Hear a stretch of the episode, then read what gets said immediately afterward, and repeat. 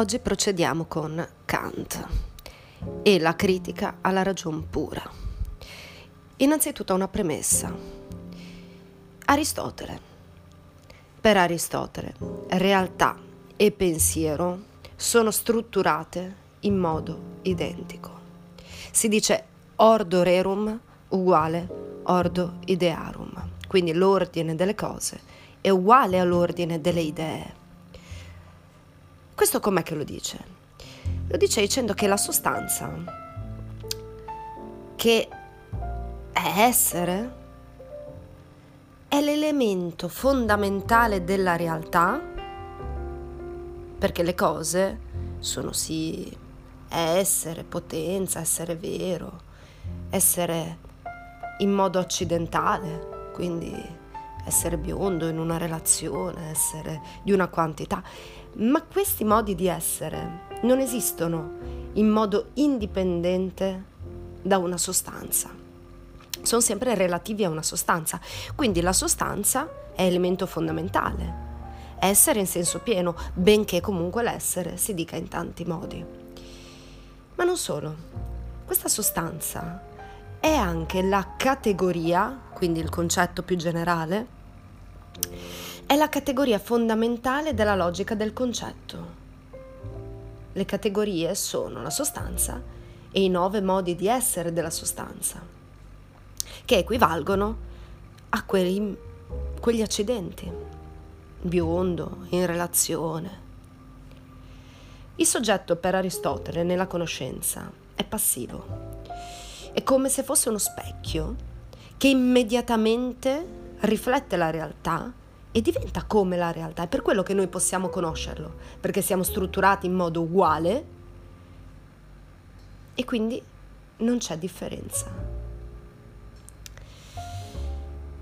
Kant, sulla base di questo, compierà una vera rivoluzione, che viene definita rivoluzione copernicana il soggetto non sarà più passivo di fronte a una realtà, modificato dalla realtà, con un ordine di categorie che riflette l'ordine che però è nel mondo.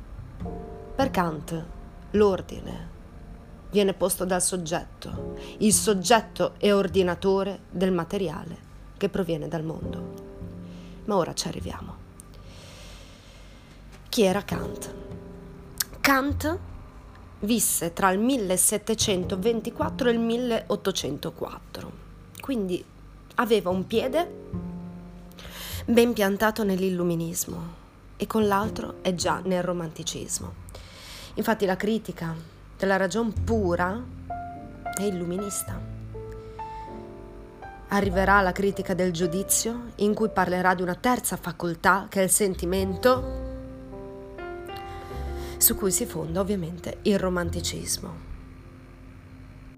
Kant è chiamato il filosofo della sintesi, quindi sintetizza diversi elementi, ragione e sentimento. Considera entrambi i poli, capendo il fallimento appunto di fondarsi o su uno o sull'altro.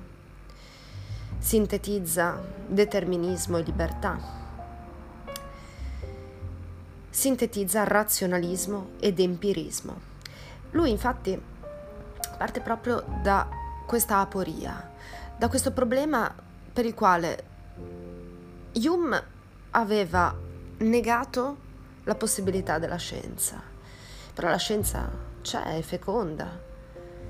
Il mondo in qualche modo è regolare. Allora com'è possibile ciò? Com'è possibile la matematica, Com'è possibile la fisica e la loro appunto fecondità data a posteriori dalle scoperte?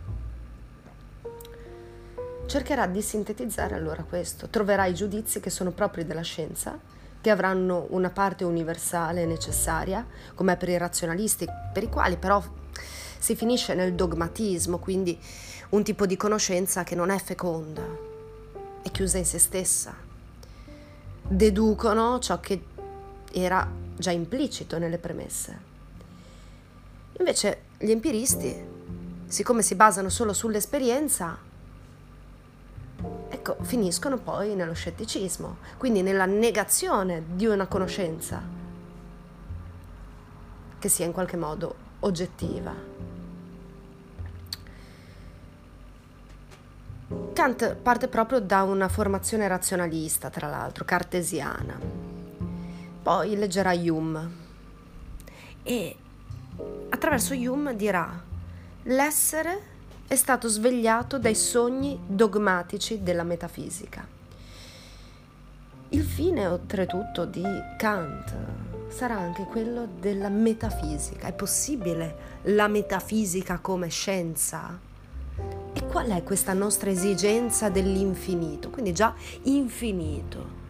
L'infinito sarà parte centrale del romanticismo. Quindi già di nuovo si vedono questi due poli, illuminismo, romanticismo. Hume, dicevo, era finito nello scetticismo, negando ogni certezza della scienza, ma questa scienza c'è e allora bisogna spiegarla, come bisogna spiegare comunque l'esigenza metafisica. La filosofia spiega qualunque cosa, non si può uscire da essa. Perché anche quando tu vuoi non spiegare, devi darti un perché. E quindi torniamo sempre nella filosofia. Kant lo definiremmo un ossessivo compulsivo. Il dovere era veramente alla base di tutto quanto. Pensare che la sua cittadina eh, regolava gli orologi sulla base delle uscite di Kant. Quindi noi utilizziamo i satelliti, quindi sistemi tecnologici per regolarci e le persone utilizzavano invece Kant, che non poteva sgarrare di un secondo, non poteva sgarrare neanche al lavoro.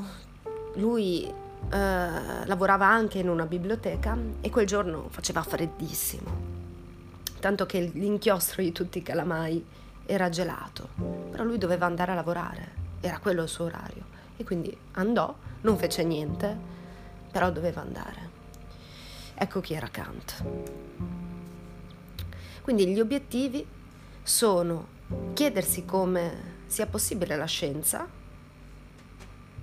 discussione, posta a partire da Hume che appunto finivano nello scetticismo, per Hume il vero diventava l'utile. Se è utile, allora funziona. Diventa un bisogno, un'esigenza personale. Non la vediamo nella realtà, la causa e l'effetto. Però in qualche modo funziona, serve ai nostri scopi e quindi ce la facciamo andare bene. Poi si chiede appunto della metafisica, se sia possibile una scienza metafisica. E eh, risponde in questo nella prima opera critica, perché ce ne saranno tre, quella della ragion pura, quindi si chiede del vero, il problema conoscitivo, gnosiologico, come conosciamo, che tipo di realtà conosciamo, quali sono i criteri quindi del vero? La critica poi della ragion pratica, quindi si interroga del comportamento, della prescrizione, del dover essere, cosa è degno di essere voluto? E infine la critica del giudizio. La critica del giudizio che riguarda il bello,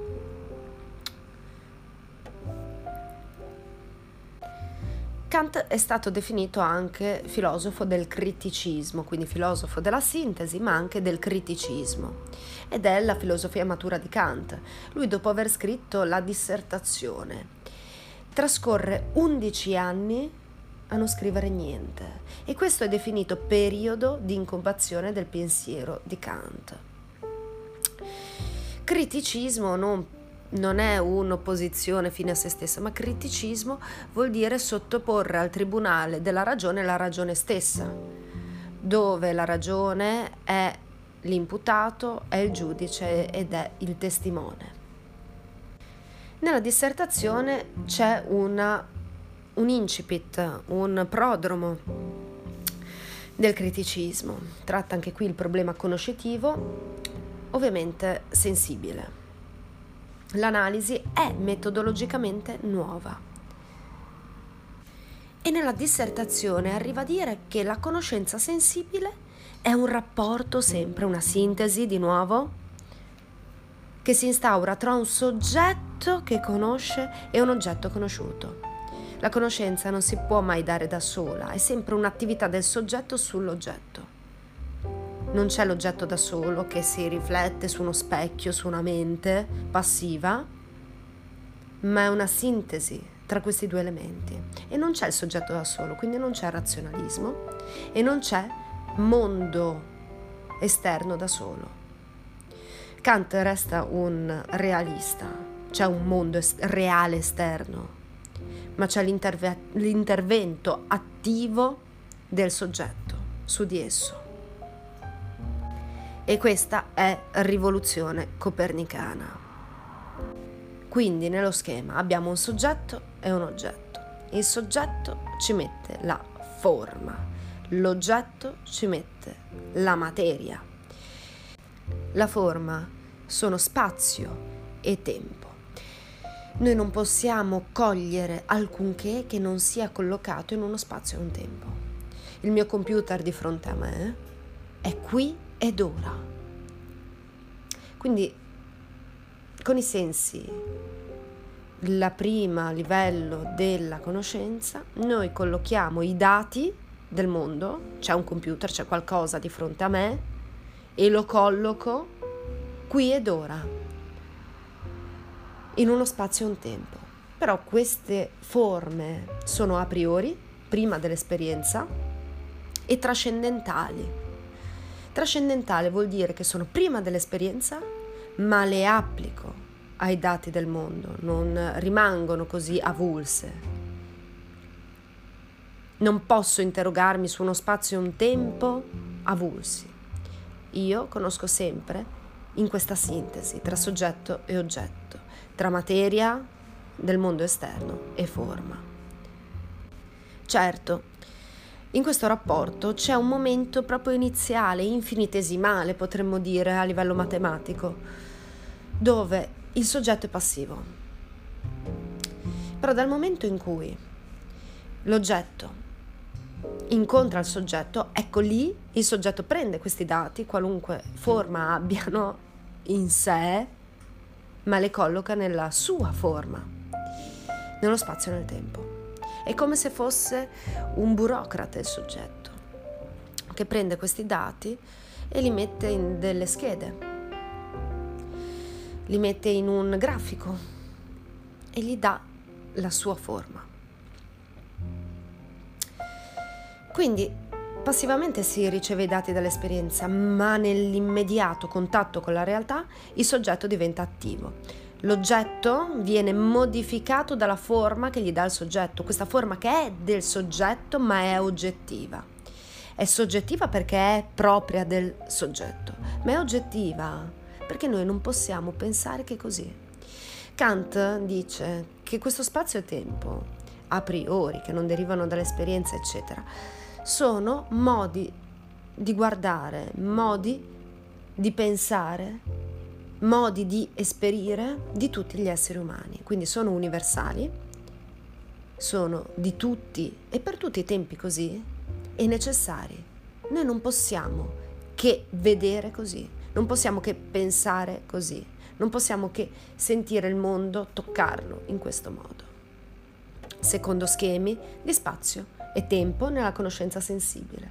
Vediamo poi cosa sarà la conoscenza intellettiva, quindi la conoscenza sensibile prevede una parte che è del soggetto ma che garantisce oggettività. Noi siamo sicuri che domani vedremo nello spazio e nel tempo, ma non perché siano assoluti, non perché siano nella realtà, ma perché tutti quanti vediamo così e vedremo sempre così. Vedevamo così e vedremo così. Non ci interessa come sia il mondo. Tanto il mondo, per come lo percepisco, lo percepiamo in questa sintesi dove il soggetto è attivo a imporre la sua forma al mondo. Quindi nella sensibilità la percezione è secondo tempo e spazio, è uno schema mentale che imponiamo tutti quanti alla realtà esterna, che esiste, attenzione, esiste. Questa rivoluzione copernicana, questa, questo fatto che il soggetto superi immediatamente il momento iniziale, infinitesimale di passività, mettendoci del suo, inserendo appunto questi dati esterni in schemi mentali a priori, perché esistono a prescindere dalla realtà, sono del soggetto, si chiama elaborazione e si chiama rivoluzione copernicana, perché come Copernico ribaltò i rapporti tra mondo terrestre e mondo celeste, dove la Terra gira e il Sole sta fermo, anche Kant ribalta completamente i rapporti.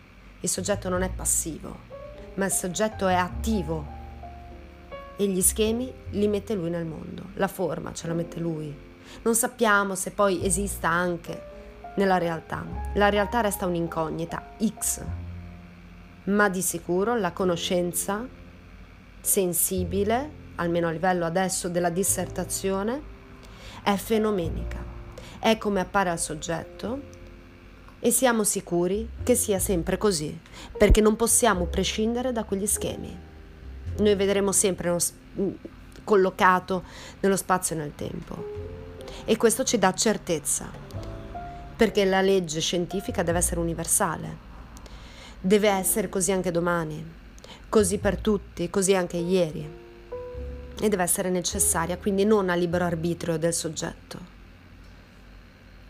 è il soggetto che impone questi schemi al mondo, è lui che legifera, che mette le sue leggi, che mette i suoi schemi e li applica però a una realtà esterna, perché altrimenti finiamo nel dogmatismo razionale, quindi non diciamo nulla di nuovo. Quindi, fermandoci nella dissertazione, abbiamo detto che la conoscenza sensibile, quindi quella dei sensi, quella che ci porta a una conoscenza di una cosa particolare, questo gatto, non il gatto in generale. Bene, in questa conoscenza sensibile il rapporto tra soggetto e oggetto è indispensabile, non può esistere un polo senza l'altro, c'è bisogno di entrambi. L'oggetto mette i dati materiali, il soggetto mette la forma. Quindi, per esempio, forma vuol dire formula, no? Um, la forma dell'acqua è la formula di H2O e la materia sono l'idrogeno e l'ossigeno, però la modalità in cui si compone è H2O. La forma del, del gatto è questo gatto in questo spazio-tempo nella conoscenza sensibile ovviamente. E la forma è la sua sostanza poi a livello di generalizzabilità. Ma ci dobbiamo domandare da dove provengano questi schemi. Abbiamo detto che sono a priori, provengono dal soggetto e non dall'oggetto. Noi non sappiamo se siano nell'oggetto sappiamo che è un modo di guardare del soggetto, è come se indossassimo tutti degli occhiali con delle lenti rosa. Non so come sia la realtà fuori dai miei occhiali, se io non posso togliermeli. Il modo di vedere è così e non posso prescindere da esso. Ma tutti quanti abbiamo questi occhiali rosa e questo mi dà delle garanzie. Ed è questa garanzia che rende possibile la scienza.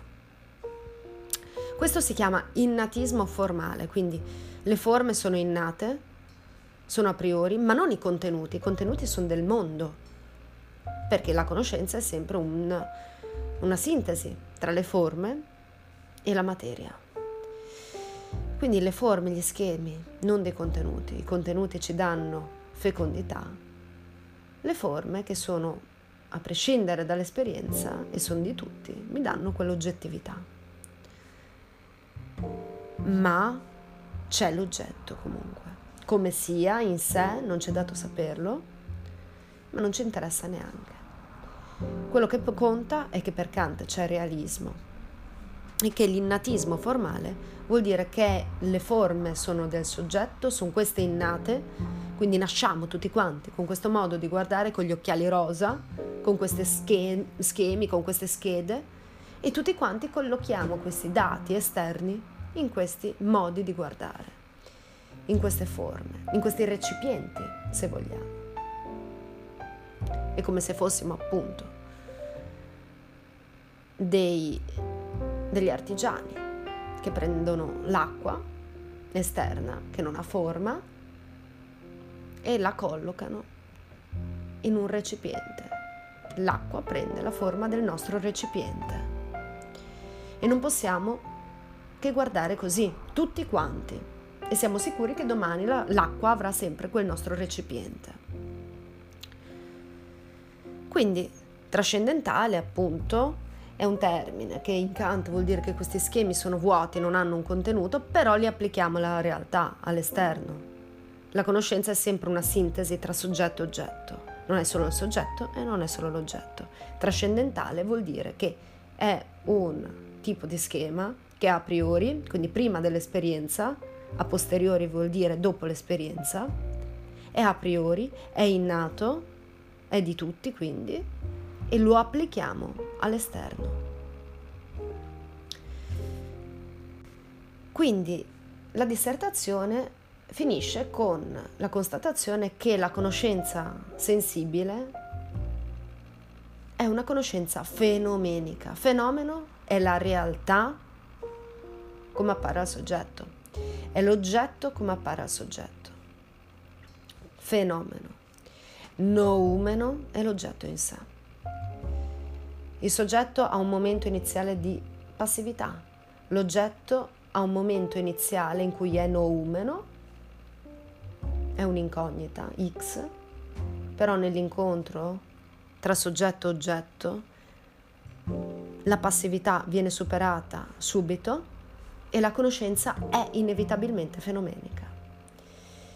Quindi è una realtà come appare al soggetto, non è in sé, noi non sappiamo in sé come sia.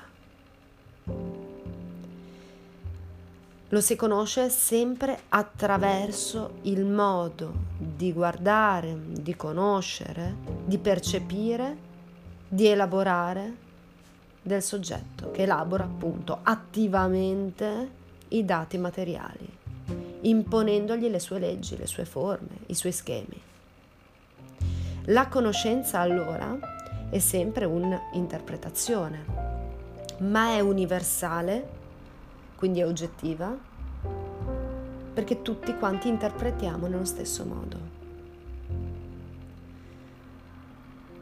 La dissertazione prima di concludersi si chiede se esista una facoltà superiore a quella dei sensi, un nous, che era l'intelligenza ordinatrice di Anassagora, che possa conoscere il noumeno. Quindi il suo obiettivo è la metafisica, è il noumeno, andare al di là dell'esperienza, come sia questa realtà in sé.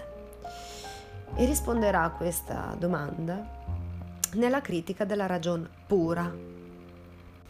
Attenzione che nella critica della ragion pura rifiuterà comunque lo scetticismo scientifico dimostrando come sia possibile la fisica come scienza, ma accetterà quello metafisico.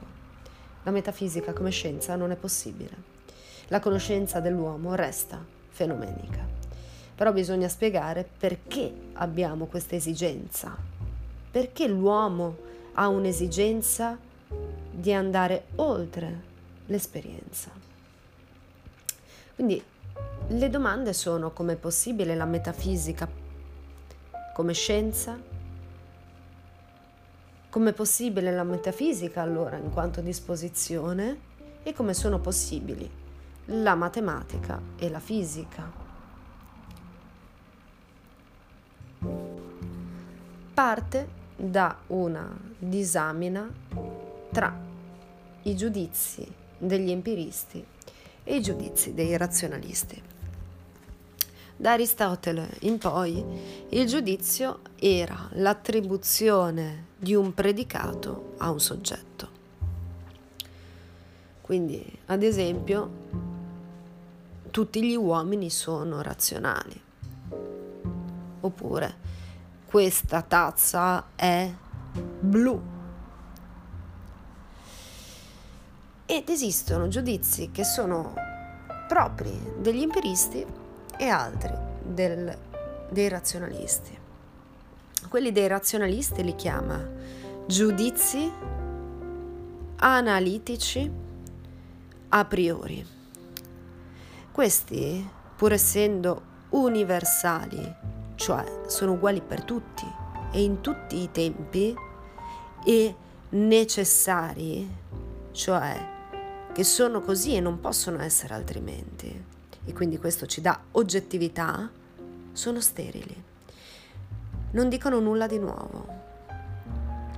Dire che tutti i corpi sono estesi l'estensione fa parte già della definizione di corpo. Quindi il predicato è già contenuto nel soggetto, non mi dice nulla di nuovo questa attribuzione.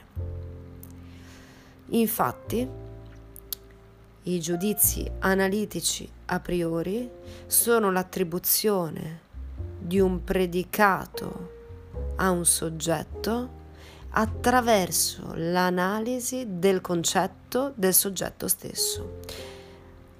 Io analizzo il concetto di corpo, che è il concetto del soggetto, e l'attribuzione del predicato avviene attraverso questa, esteso, non mi dice nulla di nuovo.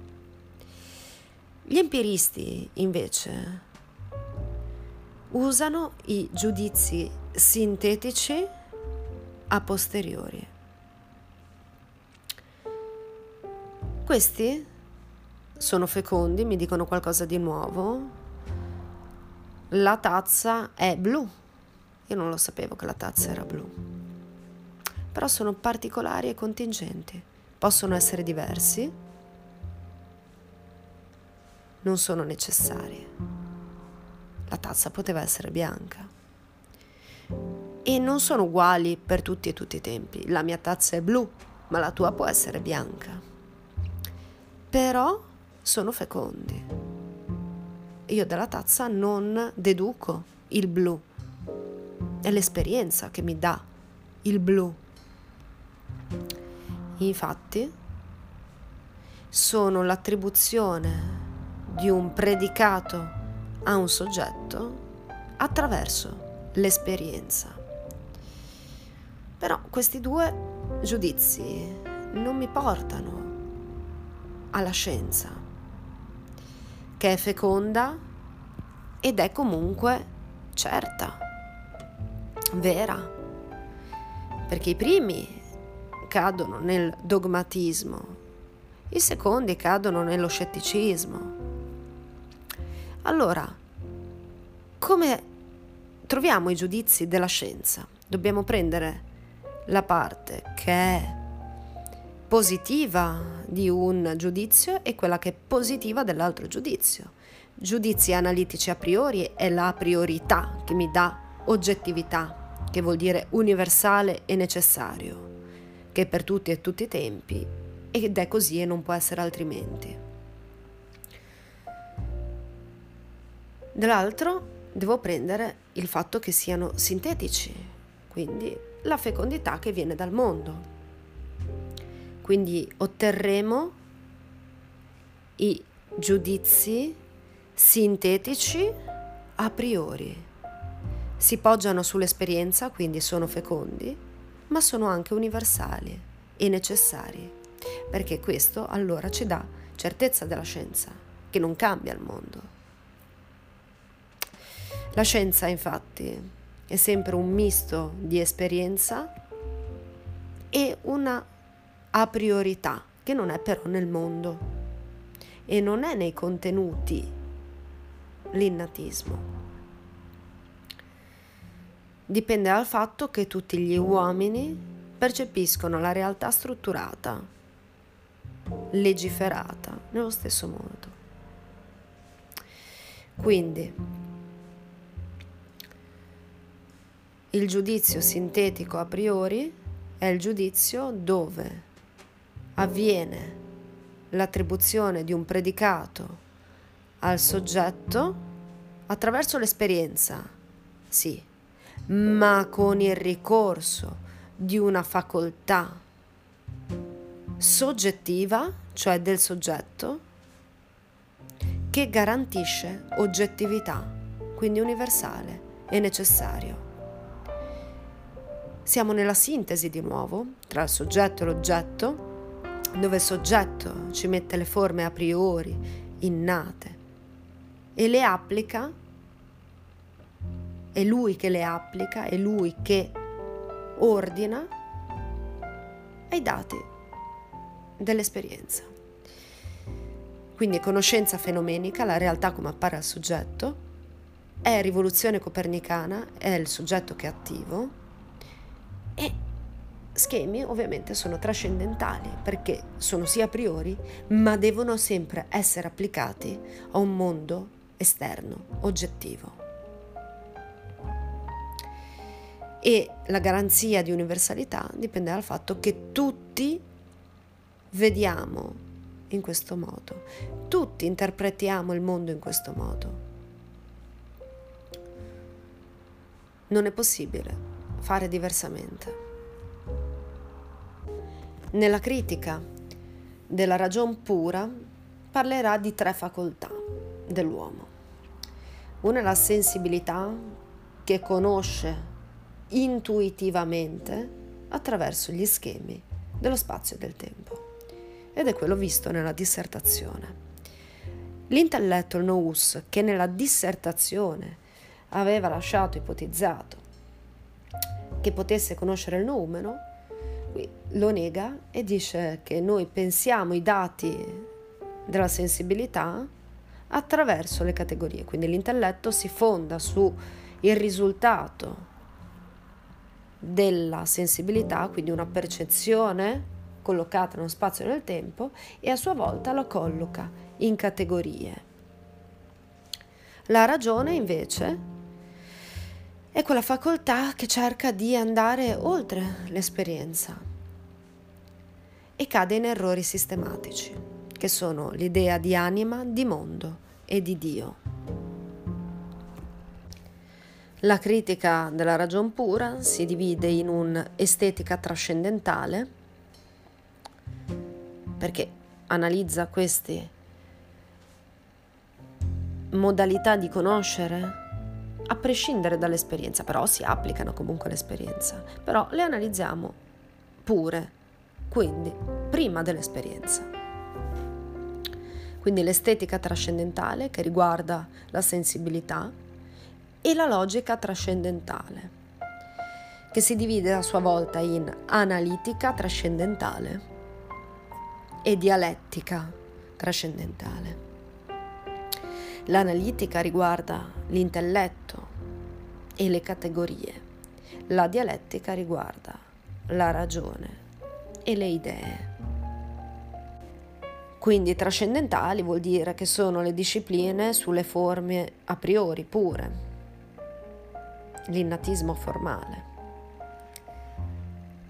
L'estetica riguarda la sensibilità e la sua scienza è la matematica, l'analitica riguarda le 12 categorie e la sua scienza è la fisica.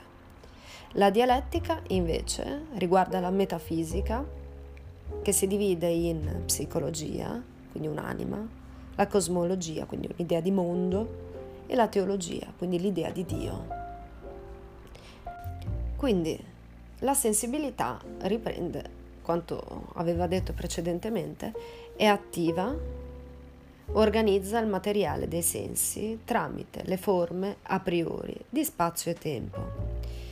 Le forme sono a priori, tutti nasciamo con questo modo di vedere, di percepire, e organizzano l'esperienza.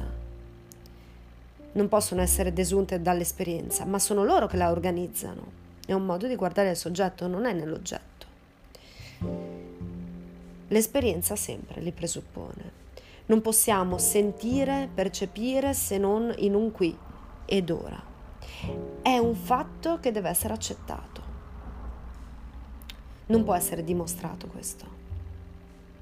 È così e lo accettiamo. Questo si chiama deduzione trascendentale.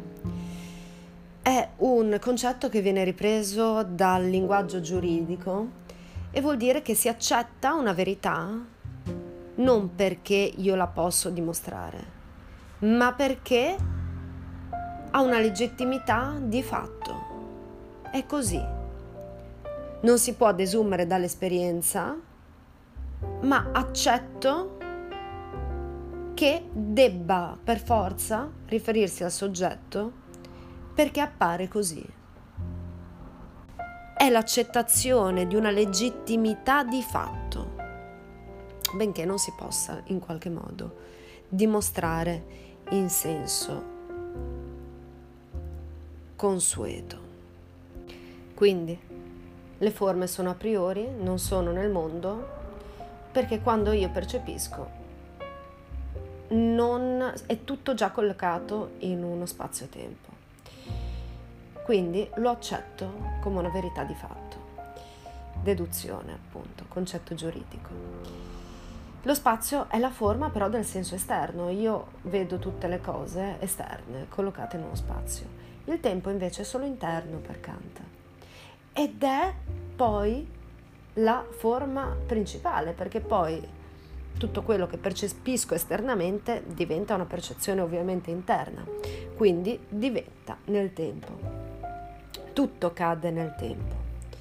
È la forma universale dell'esperienza il tempo allora.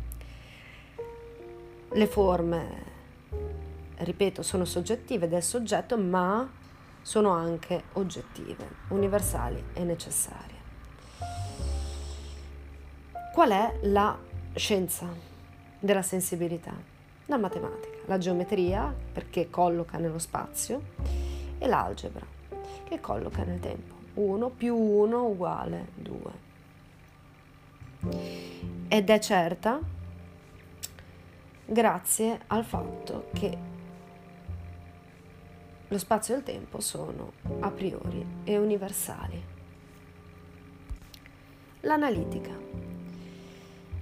con l'analitica ehm, noi dobbiamo spingerci oltre la percezione particolare, perché nell'estetica noi vediamo questa singola cosa, questo singolo ente determinato, determinato in uno spazio-tempo. Sono tutti fenomeni particolari e scollegati. Con l'analitica noi cerchiamo nessi, relazioni, L'essere umano vuole relazioni, vuole cercare collegamenti. Quindi l'analitica studierà in essi le relazioni tra le intuizioni sensibili, che erano il risultato della sintesi tra il soggetto e l'oggetto, tra i dati materiali e la forma spazio-tempo, ci davano intuizioni sensibili, che sono un tipo di conoscenza ovviamente fenomenica, quindi l'oggetto adesso sono le intuizioni sensibili, il soggetto ci mette dei nessi, che sono le categorie. Per Aristotele erano eh, la sostanza e i modi di essere della sostanza, erano le dieci categorie. Adesso invece ce ne dà 12 Kant, ma non sono per forza così, perché noi non le dimostriamo dall'esperienza, è un modo di vedere del soggetto. E possiamo radunarle in queste 12. Possiamo pensare che siano queste 12. Il risultato di questa intuizione empirica che ci dà fecondità e l'oggettività del soggetto delle 12 categorie sono i concetti, che non sono vuoti perché il contenuto però viene dall'esterno, che non sono irreali, che non sono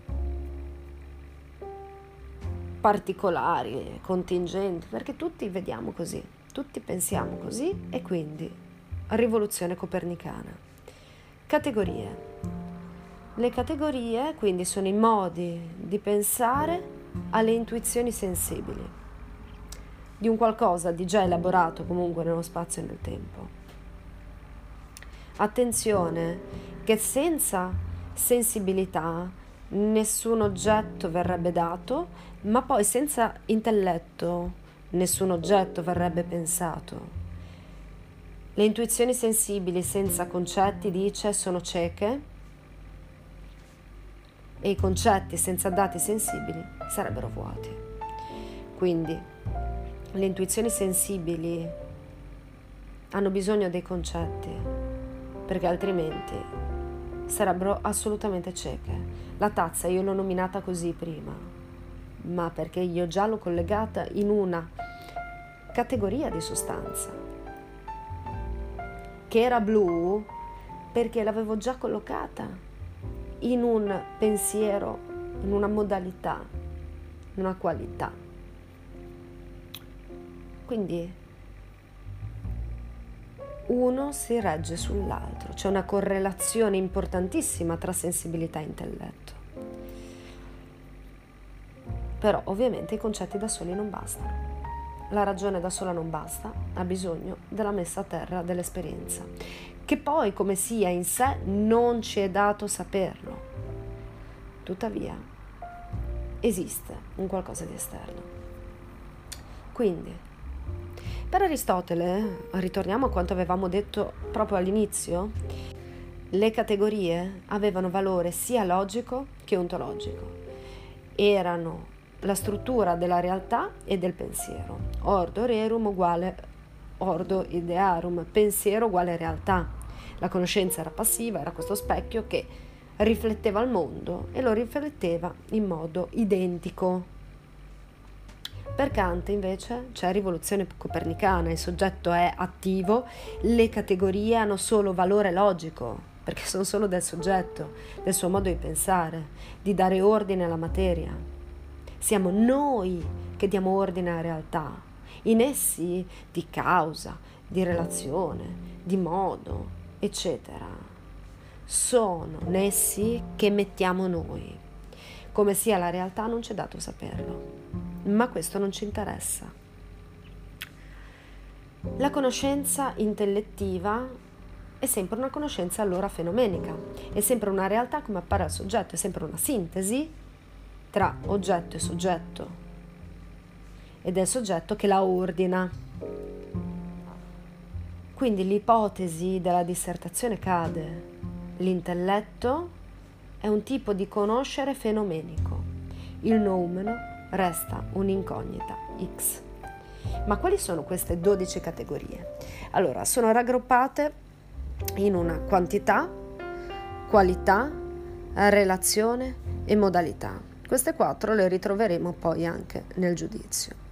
Ma andiamo per gradi. Quantità. Sono la categoria di unità, una cosa è una, pluralità, più cose, totalità, tutte. Qualità, realtà, negazione, limitazione.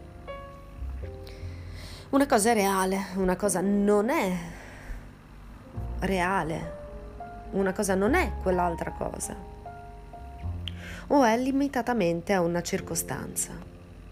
Relazione, categoria di sostanza, la tazza. Causa, che poi è il nesso della fisica, specialmente. Questa è la causa che produce quell'effetto, quella criticata da Hume, che poi criticava anche la sostanza, che era già criticata da Locke. Rinvio comunque a tutti i podcast ci sono. E reciprocità, altri rapporti di interazione. Modalità, la logica modale, che è la possibilità, è possibile sia così, esistenza, è necessità e così non può essere, altrimenti è necessario sia così. E quella logica modale che aveva introdotto già Aristotele e che è stata portata poi a compimento da Leibniz. Rinvio anche qui al podcast se interessa. Quindi perché lo scetticismo per la scienza viene superato? Perché la fenomenicità ci dà delle garanzie. Tutti quanti vediamo così, non sappiamo se sia in re, quindi nella cosa, ma di sicuro è nel rapporto tra il soggetto e l'oggetto. E tutti i soggetti vedono così. Però c'è un però. Pensiamo in 12 modi, ma è sempre pensare. Quindi Kant parla di un io penso, che è una funzione, non una sostanza, attenzione, perché questo poi verrà negato nella dialettica. L'io penso è una funzione, un'attività, un'azione unificatrice del pensare. È l'attività del pensare a cui si ricollegano le 12 categorie. Io, nel senso di una soggettività universale,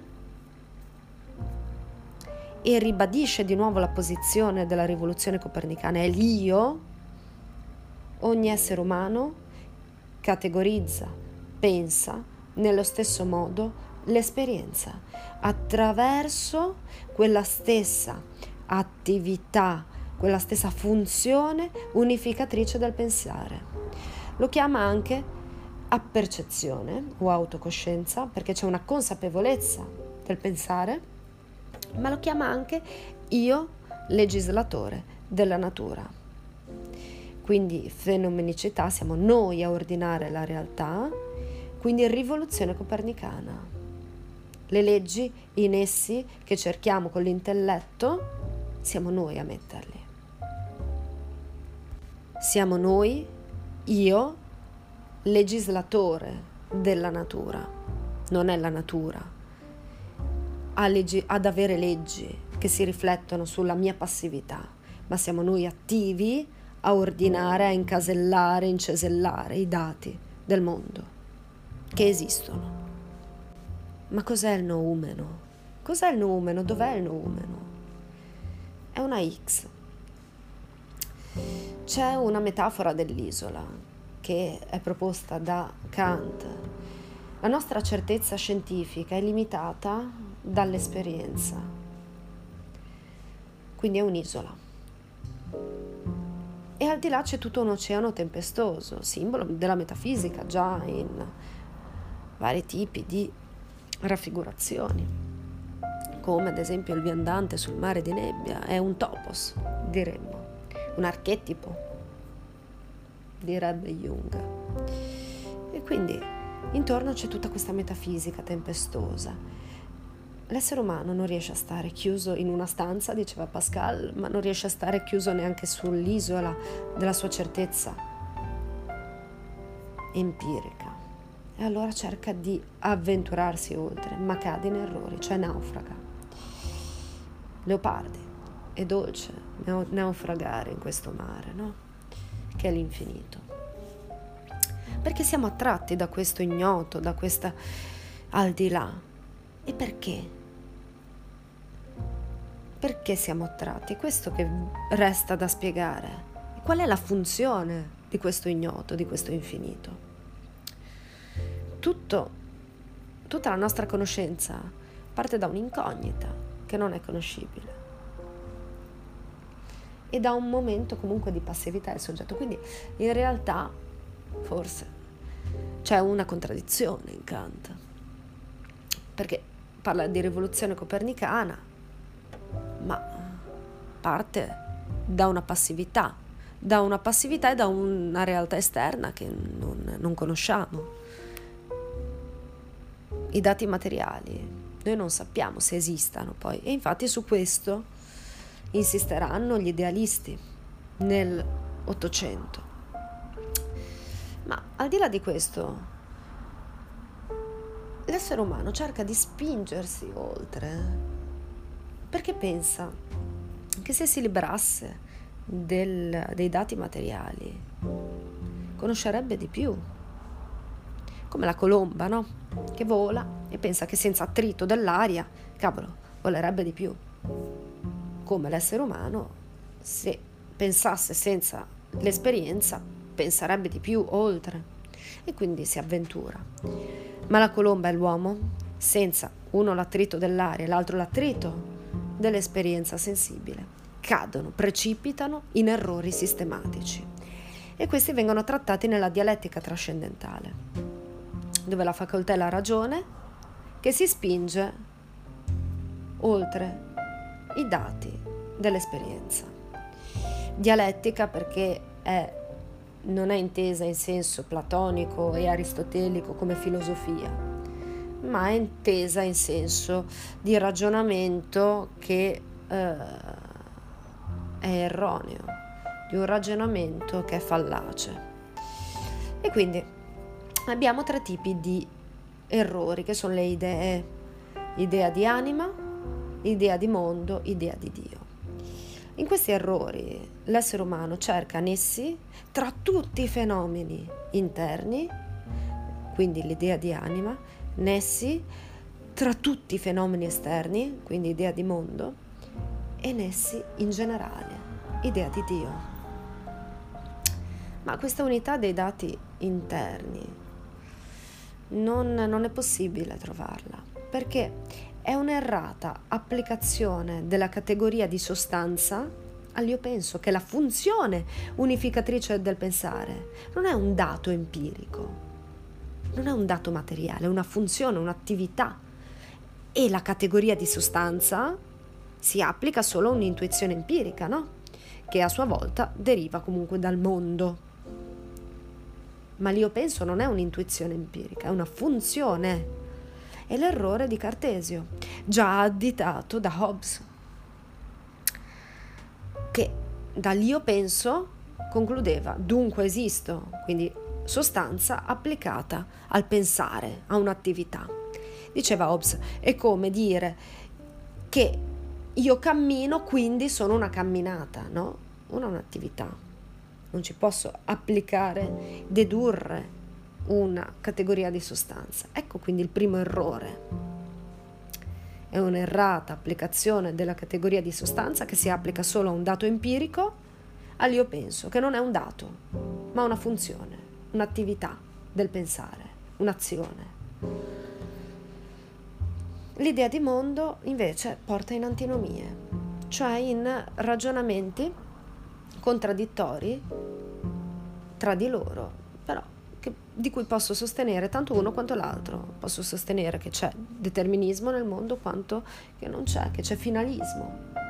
Ma allora, siccome io posso sostenere tanto uno quanto l'altro con uguale argomentazione, allora vuol dire che non posso conoscere l'idea di mondo, perché non c'è confutazione. Non posso confutare uno e quindi sostenere l'altro, perché le sostengo entrambe. L'unità di tutti i dati, l'idea di Dio. Dio non è conoscibile dal punto di vista teoretico. Non è possibile applicare la categoria di esistenza, Dio esiste, a qualcosa di cui non si ha un dato, perché la categoria di esistenza si applica ai dati e di Dio non possiamo avere un dato non si ha esperienza. Contro la prova ontologica dice poi che è un circolo vizioso, si parte dalla definizione di Dio, ma è quella che voglio dimostrare. La prova di Santo Anselmo, no? Poi ripresa anche da altri, compreso Cartesio, ma anche Gödel, grande matematico.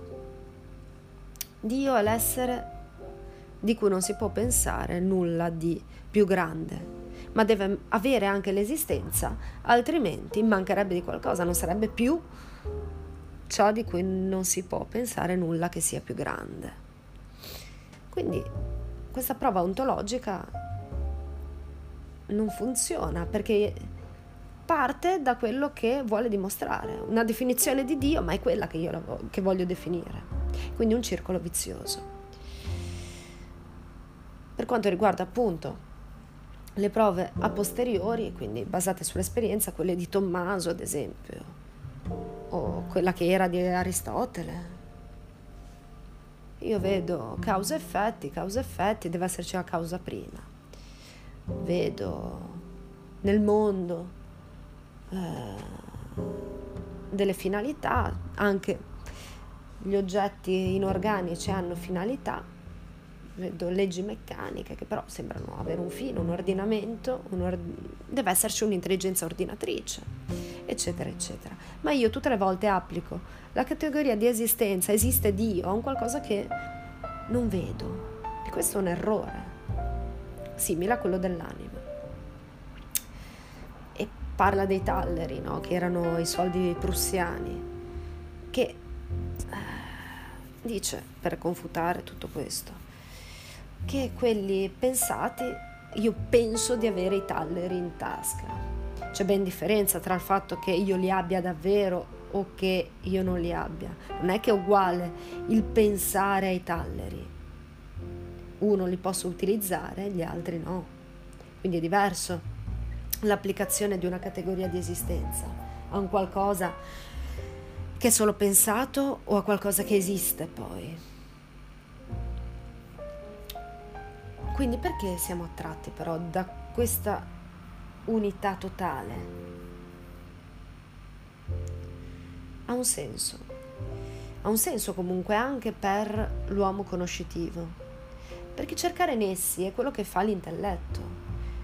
E cercare nessi totali alla fine ci serve perché anche se non troviamo l'unità totalizzante dell'anima, del mondo, di Dio, troviamo comunque nessi che sono propedeutici alla scienza, quindi ha una funzione regolativa.